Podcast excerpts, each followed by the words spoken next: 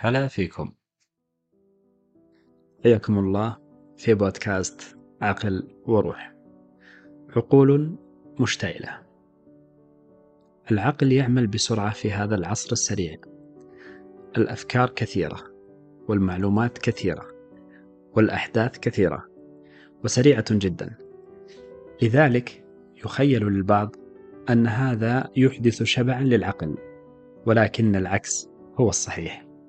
فالعقل لا يشبع أبدا بل يزيد اشتعالا كلما ألقي عليه كومة من الأفكار أو المعلومات أو الأحداث الكثيرة. وفي ظل هذا الزخم تخبو الروح وتنطفئ البصيرة ويعاني الإنسان الكلل والسآمة والعجز النفسي.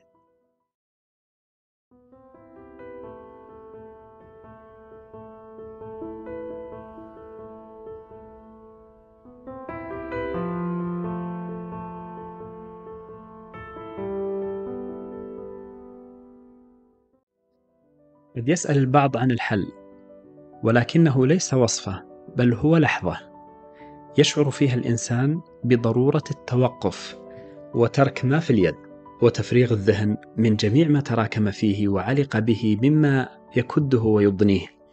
إنه بحاجة للحظات صفاء طويلة يعي فيها موقعه ويستمع لصوته الداخلي ويغوص في أعماق نفسه ليسمع ويرى.